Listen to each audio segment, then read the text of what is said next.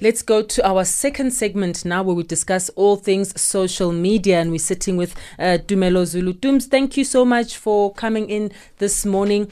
Let's go straight into it. Um, there's a big meeting that's been anticipated happening at Nkandla today. That's the home of the former president Jacob Zuma.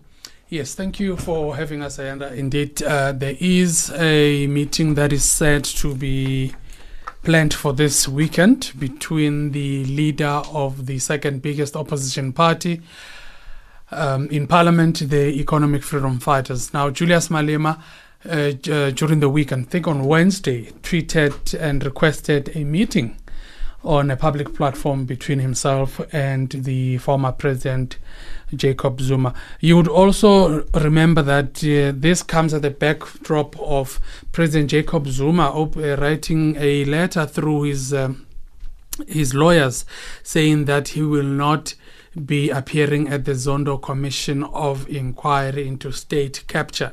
Now, that follows a court order by the apex court in the land that said President Jacob Zuma is compelled to go to the commission of inquiry where he's going to be uh, asked questions. Mm. Though the court ruling also secured that he, he, had the right not to incriminate himself, which is something that we saw uh, the former chairperson of the board of the SAA, South African Airways, Dudu Myeni, was constantly referring to, to saying um, she would rather not answer the questions so that she doesn't incriminate herself. So that is a right that the court said President Jacob mm. Zuma also enjoyed but not the right to remain silent. That right he does not have. Now, Julius Malema, what we're trying to find out, which is obviously speculation around the fact that is he going to Nkandla as a parliamentarian, as a member of parliament, a senior member of parliament, That mm. is, is he going there as an EFF leader?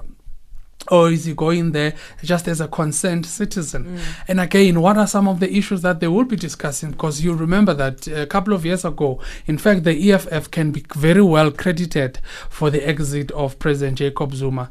The pay back the money uh, slogan was as a result of uh, the economic freedom fighters. Mm. They were instrumental in the removal of President Jacob Zuma. So we are yet to see is Julius Malema going there to talk to the former president to actually rethink his stance of not going to the Commission of Inquiry? Surprisingly, the meeting is also going to be attended by Mzwandile Masina, who is the mayor of Ekurhuleni. You ask yourself, why is now Julius Malema and um, um, Mzwandile Masina so interested in meeting the president? Yes, we know in terms of factions, we know that Masina is in the Zuma camp we've seen him attend some of the court uh, uh, proceedings, you know, be at the forefront, mm. vocally so as well, you know. So we're here to see that. And um, the funny part about it was that uh, we we were, were surprised that the president could actually text in in Sepedi, where the first words were Moshabi.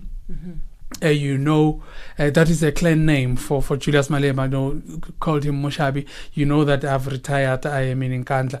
You are welcome to come for, for mm-hmm. tea. And it's a commitment that uh, Julius Malema is saying he is going through with it. So this weekend, obviously, all cameras, all media houses mm. will be in the Nkandla homestead, the just there to see the entry of uh, pre- uh, EFF uh, Commander in Chief Julius Malema going to mm. have a conversation with his former rival. Mm. You know, uh, he's credited of, of saying in politics there's no permanent uh, enemies.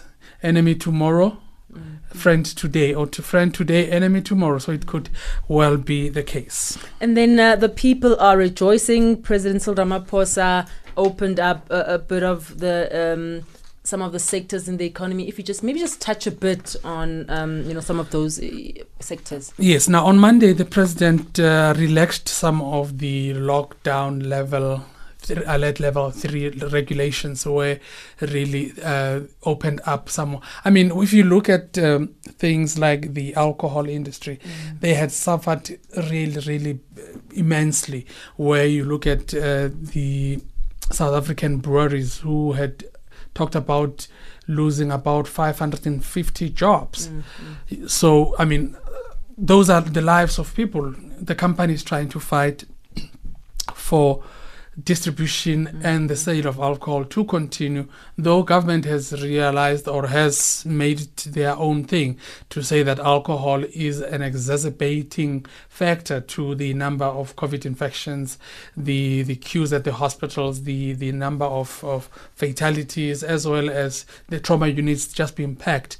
Now, the South African breweries is still continuing with the, the litigation to actually prove that the closure mm. Uh, of, of the sale of alcohol was actually invalid and unconstitutional. So that is still ongoing.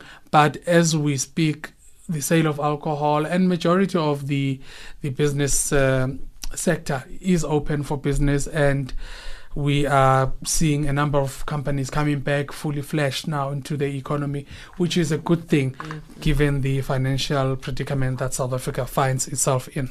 Okay, and we're going to have that discussion with uh, Sandile Swana in about five minutes' time. For now, though, let's go to our country profile and we're taking you to Gambia. Here's an interview with Jagan Johnson.